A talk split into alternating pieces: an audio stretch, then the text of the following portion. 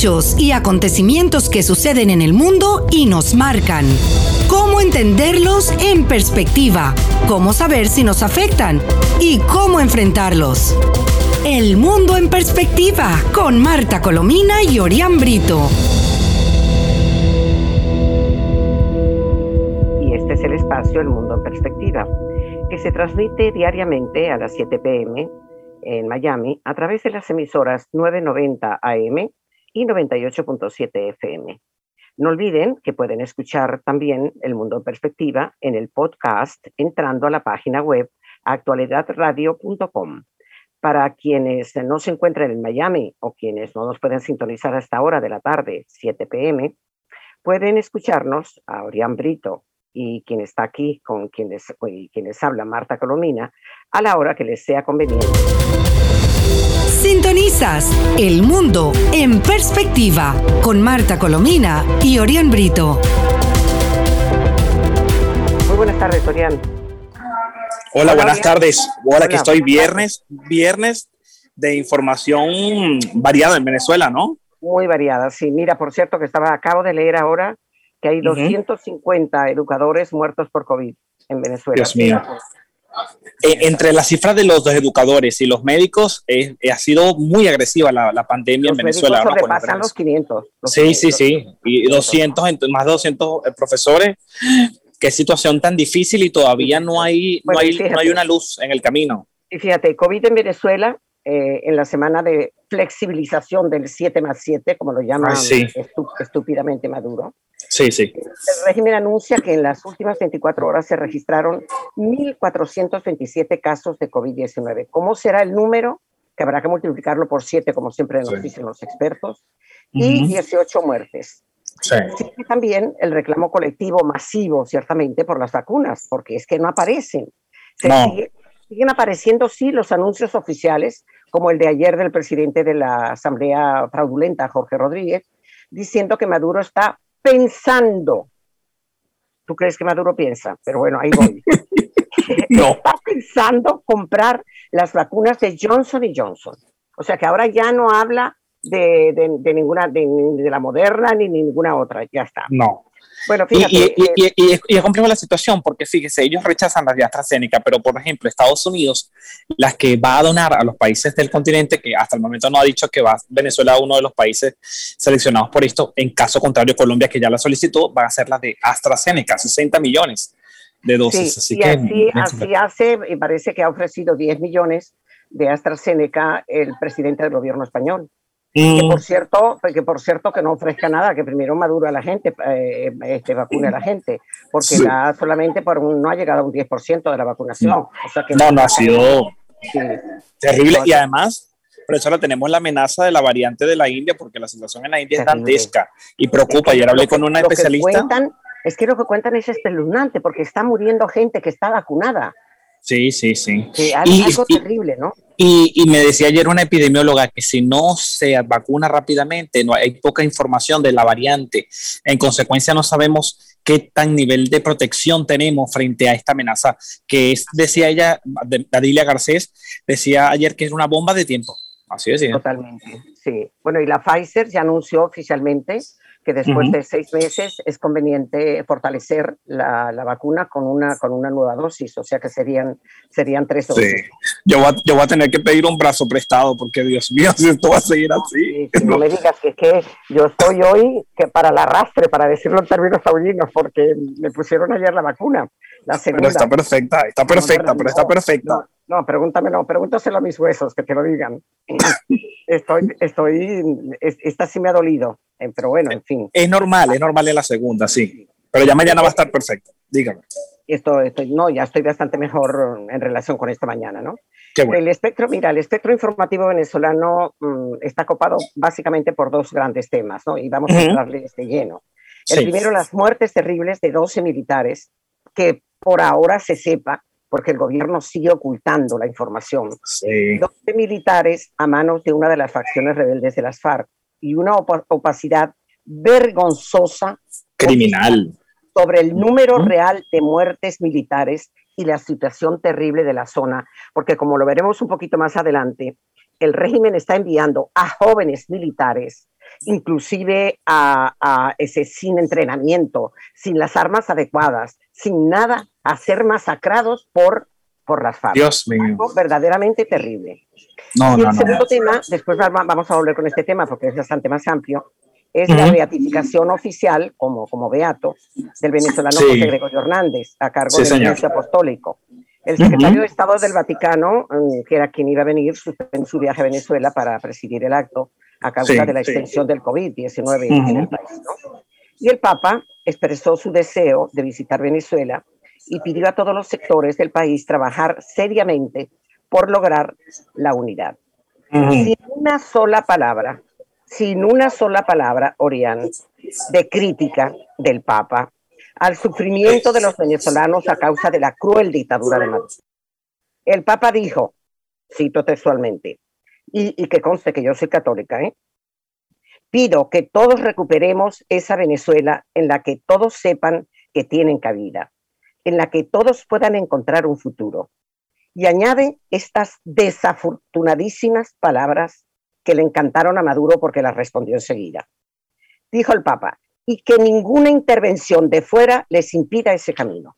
Repito, y que ninguna intervención de fuera les impida ese camino, o sea, el camino de Maduro. Esa expresión papal suscitó estas palabras del responsable, por cierto, de crímenes de lesa humanidad, porque tenemos que recordarlo. Esto dijo Maduro. Asumo el mensaje del Papa Francisco para la reconciliación de todos los venezolanos. Y lo dice, lo dice, Orián, en el momento en que está, como, como te decía al principio, enviando a jóvenes militares desentrenados a morir a manos de guerrilleros entrenados, sí, esto sí, sí. y poder más armas de guerra. Solo, solo, para favorecer, como todos sabemos, a una de las facciones de la FARC en Venezuela. Claro. Ahora yo me pregunto, el Papa se habla no gerencia extranjera, pero en Venezuela hay gerencia de los iraníes, injerencia de los cubanos, pero de manera o grosera. A eso, a eso voy. Y en el momento, ah, porque además déjame decirte que escribí, esto lo escribí yo, porque no quería decir, dado que el Papa es el Papa y es respetado por muchísimos católicos en el mundo, ¿verdad?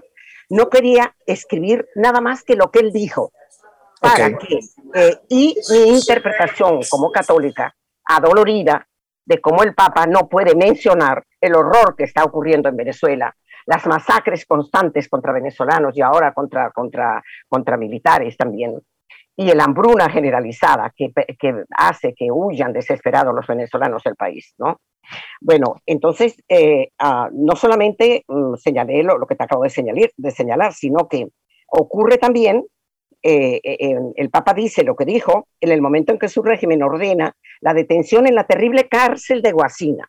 Los jóvenes que, que, nada más conozcan el régimen de Maduro no van a saber qué es la cárcel de Guasina. La cárcel de Guasina es una cárcel terrible que se abrió y eh, estuvieron presos muchísimos dirigentes de Acción Democrática en la, en la dictadura de Pérez Jiménez. Hoy en día la cárcel está absolutamente depauperada, de, terrible, entonces tenía una gran biblioteca, este, está terrible. Bueno, ahí está el defensor de los derechos humanos, Orlando Moreno, coordinador del Foro Penal del Delta Macuro, y quien estaba protegiendo y ayudando a los familiares de los naufragados en el Peñero que salió de Delta Macuro para Trinidad y Tobago. La acusación, Orián, es por delito de odio, justamente el delito que caracteriza constantemente al régimen y a sus crímenes de lesa humanidad. Y el Papa dice lo que dijo en el momento en que mueren ahogados siete venezolanos en viaje, en viaje desesperado hacia Trinidad y Tobago, huyendo del hambre y de la pandemia y de la persecución del régimen. Y repito, el Papa emite esas palabras el día que al menos cuatro indígenas fueron asesinados cuatro indígenas en disputa por las minas de oro en el estado de ¿Ah? Y, la ONG Funda Redes alertó que se tiene información de más de una decena de muertos que no han sido identificados en, enfrentamientos suscitados por grupos por grupos irregulares. Increíble. Y por cierto, en, el, en este acto de beatificación de José Gregorio Hernández, los jerarcas del régimen de Maduro estuvieron ahí sentados eh, eh, en primera plana eh, eh, presenciando este acto. Por supuesto, usted sabe si ellos no lo hacen en la entrada, lo hacen a la salida, pero siempre le van a dar su toque. Claro, pero, pero es que las palabras que, que dijo el Papa eran unas palabras que pasan por encima, no, como si no existiera una dictadura cruel que ha arruinado a Venezuela y que está haciendo huir a la población de venezolana a, a pasar una situación terrible. Exactamente. acordémonos que este mismo Papa fue a Cuba y tú crees que pidió reunirse como un Papa podría haberlo hecho y debía haberlo hecho con la, con la, con la disidencia cubana. ¿La recibió?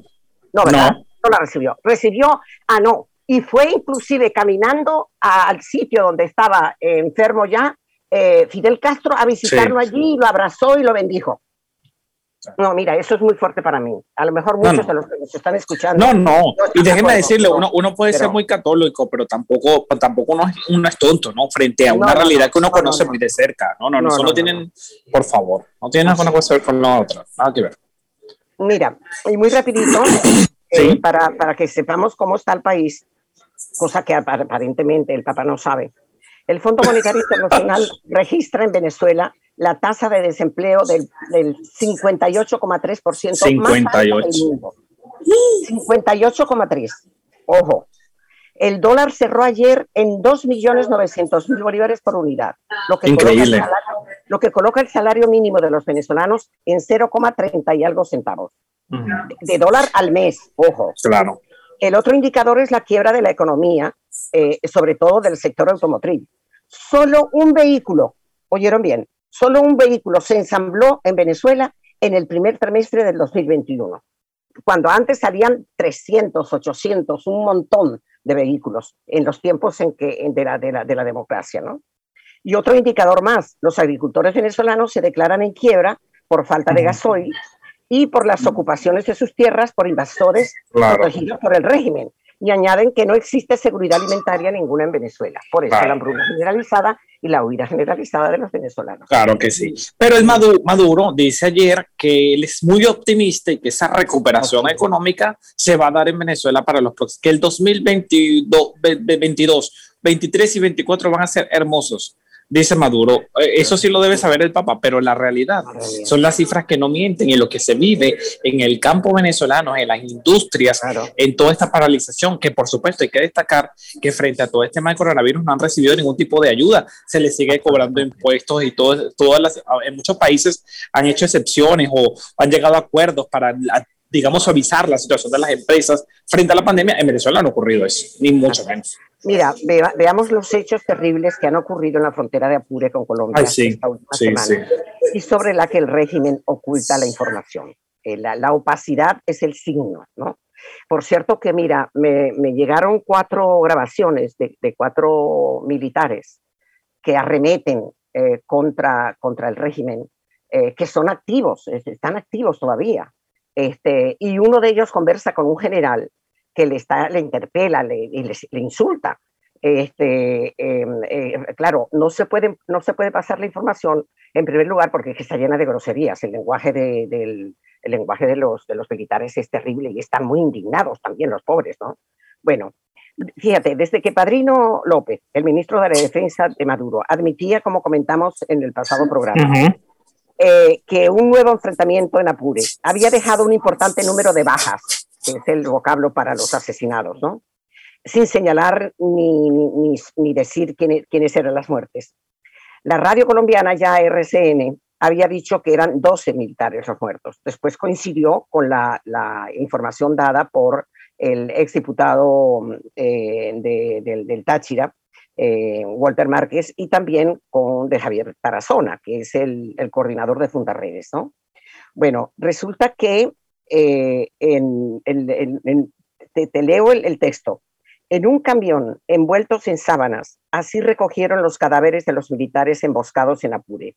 Titulaba el diario El Nacional y después todas las fuentes que acabo de, señalar. ¿no?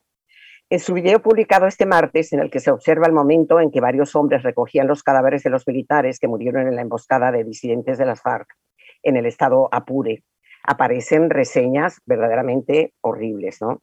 del estado en que están los cadáveres, te sacan los ojos, no quiero repetir más porque es algo verdaderamente espantoso, los mutilan de una manera... Dios mío, como, el Estado Islámico.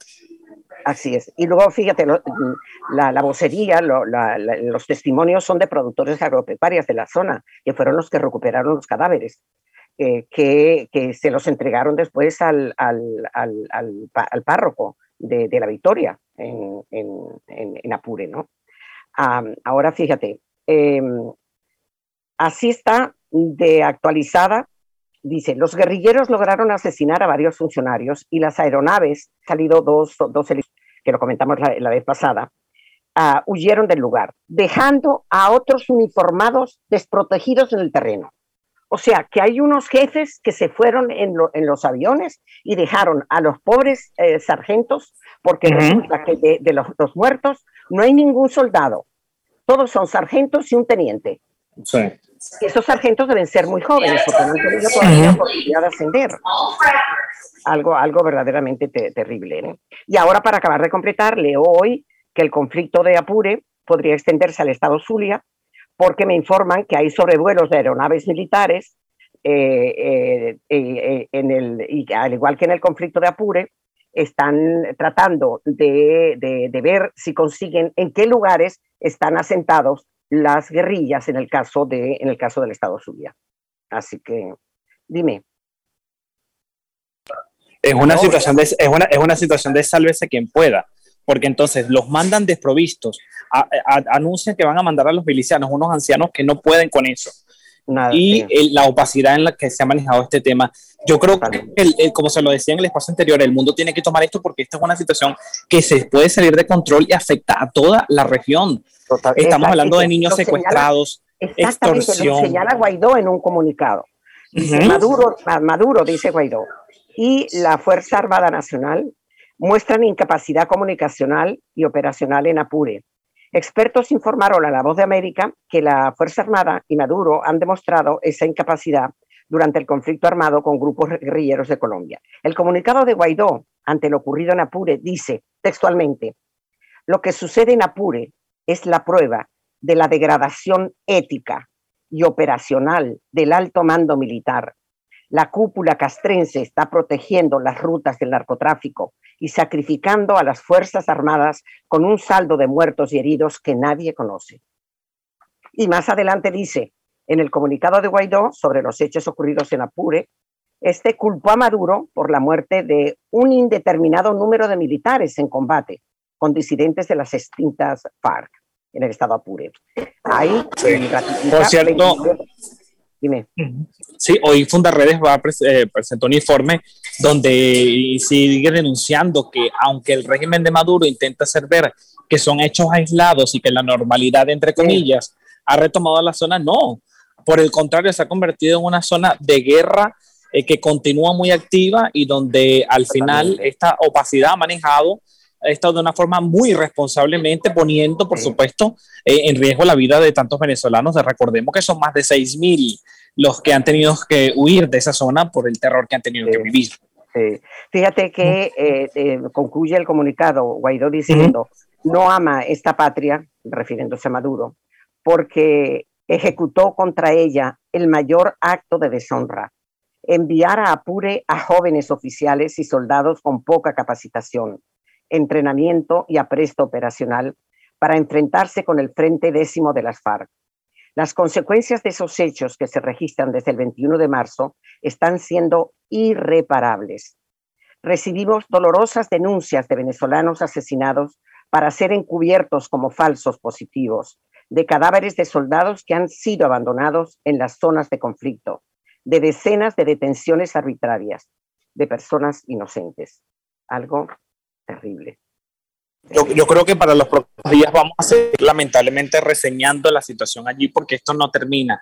Mientras sigue esta pugna por el control del narcotráfico y de esta zona, lamentablemente eh, situaciones como las que hemos eh, tenido que señalar a lo largo de esta semana se van a repetir, lamentablemente. ¿no? Sin duda. Y frente a la opacidad de un régimen que lo maneja así de esa forma. Fíjate que tengo, tengo un estudio, un, trabajo, pero es, es, muy largo y no podemos tratarlo hoy, de la, de la alianza informativa entre de la TAM Post y CIMA 360, eh, eh, en donde hablan de los hechos de crueldad extrema en Apure impresionante. El la forma como actúan, eh, cómo obligan los militares a, a, a, que no pueden lograr que a, los, a, los, a los desplegados en la zona.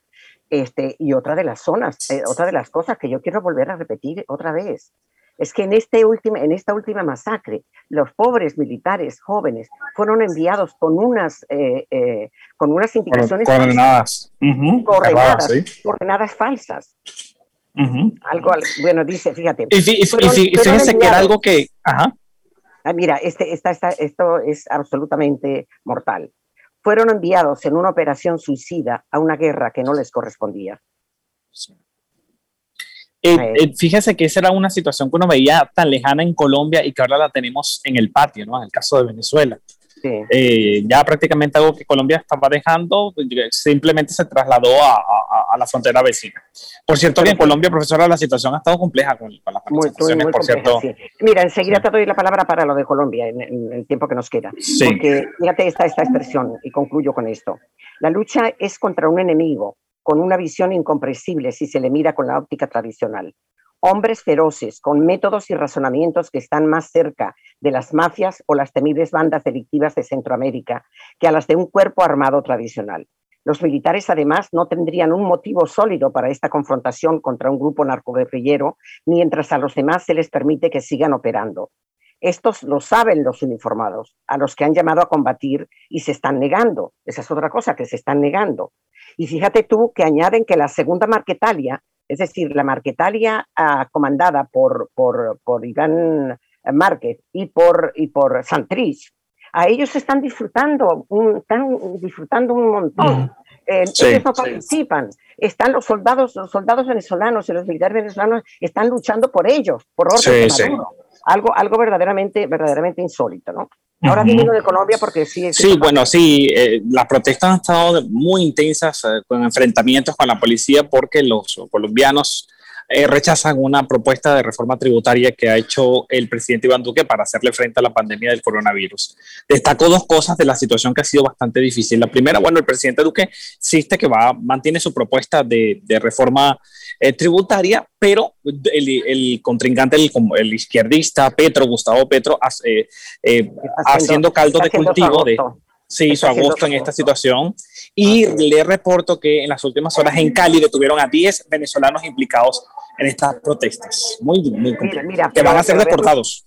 Pero déjame, déjame decirte además lo injusto que resulta lo que está, por lo que está pasando Duque porque mientras todavía hoy los sirios están recibiendo un dineral cada vez que se mueve uno para un lugar como, como asilado o como, o como um, acogido, y, Colombia ha tenido prácticamente que enfrentar sola la rigada de venezolanos que han llegado allí.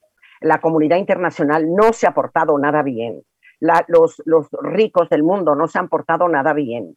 Colombia debe debería tener sus vacunas gratis, debería, debería tener el dinero para atender a los, a, los, a los venezolanos que están allí.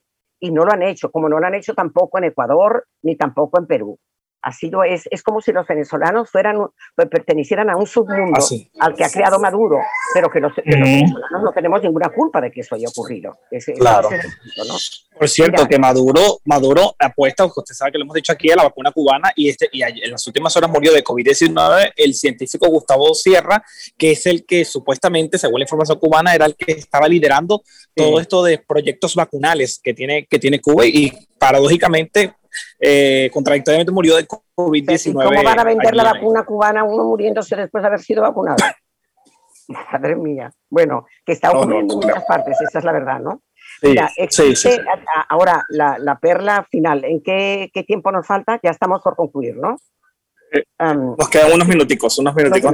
Bueno, mira, existe un acuerdo entre la banda del Coqui que la hemos hecho popular en este programa porque es que es la dueña de, la Cota 905, eh, un sector que Maduro ha creado especialmente para alimentar, proteger, ayudar al malandraje que está de acuerdo con su gobierno, con su régimen, ¿verdad?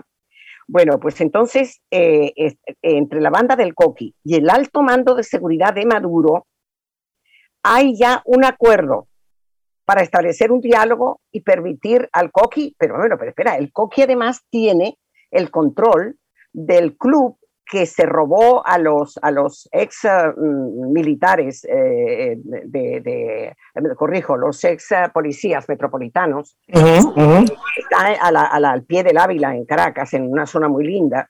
Bueno, ahí lo tienen, se bañan en la piscina. ¿Tú has visto alguna fuerza de seguridad de Maduro que vaya a, ir a no, y, acabar con esos, ese malandraje? No, no, no, no, no. Que por cierto, eh, déjame decirte que están a un tris de apoderarse ya del barrio, del barrio, de diferentes barrios de Caracas, entre ellos el de La Vega, que más de una vez han tenido escaramuza que ha, mm, resultado un montón de muertos ahí, ¿no? Así, es. Profesora, y para concluir, usted tenía una información sobre el, el, tema del proyecto de los senadores republicanos para el tema de los recursos ah, que, que se han notificado. quiero, que, quiero que la diga, y antes que la diga, le quiero adelantar una noticia que está circulando en los medios. antes, de, antes de que me la diga, le adelanto esto, que los medios de aquí, por cierto, de Florida, están eh, haciéndose eco que supuestamente el presidente Donald Trump estaría dispuesto a, relanzarse a la presidencia en el 2024. Esta vez, como compañero de fórmula, tendría al actual gobernador de la Florida, Reed Scott. Esto va a generar seguro ah. reacciones y más en la próxima semana. pero, cuéntame del proyecto. Que los venezolanos este, queremos mucho a Rick Scott porque nos ha defendido todo el tiempo. Yo sé, eso no significa nada, no significa nada, pero que hay que decir la verdad. Lo mismo que Marco Rubio. Marco Rubio y Ted Cruz, te, contesto tu pregunta, están presentando la ley PANA, se llama, que okay. fondos de activos incautados a personas ligadas al chavismo, a corruptos ligados al chavismo. Y además, venezolanos, un grupo muy grande de líderes venezolanos, unos 250 líderes, están pidiendo a Rubio y a Scott, a Rick Scott, que apoyen la iniciativa para abrir un camino a la ciudadanía estadounidense. Como te digo, eh, remitieron una carta a estos senadores de, Florida, porque los dos son de Florida, para que se sume, para que sumen su voto a favor de un proyecto de ley que ofrece un camino a la ciudadanía estadounidense a los miles de personas que han sido beneficiadas por el estatuto de, protección temporal. Que, no, son cualquiera, profesora, son más de 300 mil venezolanos. Se dice fácil, pero un número considerable. Así es. Bueno, mira, escarcelan, una, una, buena noticia, escarcelan bajo medidas cautelares a Gerardo Carrero, que es esposo de Andreina Baduel, hija del general Baduel. Qué bueno. Eh, de acuerdo con la información del foro penal, pero oye esto, tras pasar cinco años como preso político sin haber cometido delito alguno. Sí, sorpresa. Dictadura ah. siendo dictadura. Y otra cosa que me, preocupa y a ti también, seguro. Trinidad y Tobago anuncia que la variante brasileña llegó a su país por medio de un migrante venezolano. Ay, Dios mío. O sea, que ahora van a tener razón, entre comillas. Sí, para, para expulsar, sí, claro, para, expulsarlo de la forma como la han hecho. Ah, mira, no, no, no, no, no. Sí, por cierto, por último, para concluir, eh, muy atentos porque el, el gobierno, siempre hemos estado atentos al tema de Navalny. Eh, hay dos temas importantes que siempre tocamos. Entonces, hoy el, este, eh, hoy el régimen ruso ha acusado a su oficina como una oficina de terrorismo, de instigación. Lo mismo que pasa en Venezuela, es la copia del carbón. y por último, exactamente. Y en caso de la expresidenta Janine Áñez, el Parlamento Europeo está pidiendo que por favor la liberen, por, por, favor. Por cierto, mira, que el que lo pidió es el padre de Leopoldo López, que es, eh, diputado en, en, el Parlamento Europeo. Ya, un segundito más. Remesas un segundito. Cuba, Oh, mira, remesas a Cuba ya no financian el emprendimiento y solo mitigan el hambre, según una consultora. Eh, eh, y está toda la información ahí que la podemos eh, mm, extender. Y, ahora, y, ahora le está, y ahora le están permitiendo a los cubanos que si tienen tres, tres reses puedan matar una si la alimentan bien. no es mentira. Así está la cosa en Cuba. Yo no te cuento bueno. el chiste de Fidel Castro con los cerditos, te lo cuento otro día. ok, bueno, vamos a despedir. Bueno, bueno, muchísimas gracias amigos por la atención que nos han dispensado y nos encontramos el próximo día con muchísima información. Por cierto, que el próximo día que es, mm, este, vamos a hablar de lo que va a ocurrir el 4 de... Eh, sí, señor, en la Comunidad de Madrid. En las elecciones de la Comunidad de Madrid, que está esto que arde, ciertamente. Gracias. Hechos y acontecimientos que suceden en el mundo y nos marcan. Cómo entenderlos en perspectiva, cómo saber si nos afectan y cómo enfrentarlos. El mundo en perspectiva con Marta Colomina y Orián Brito.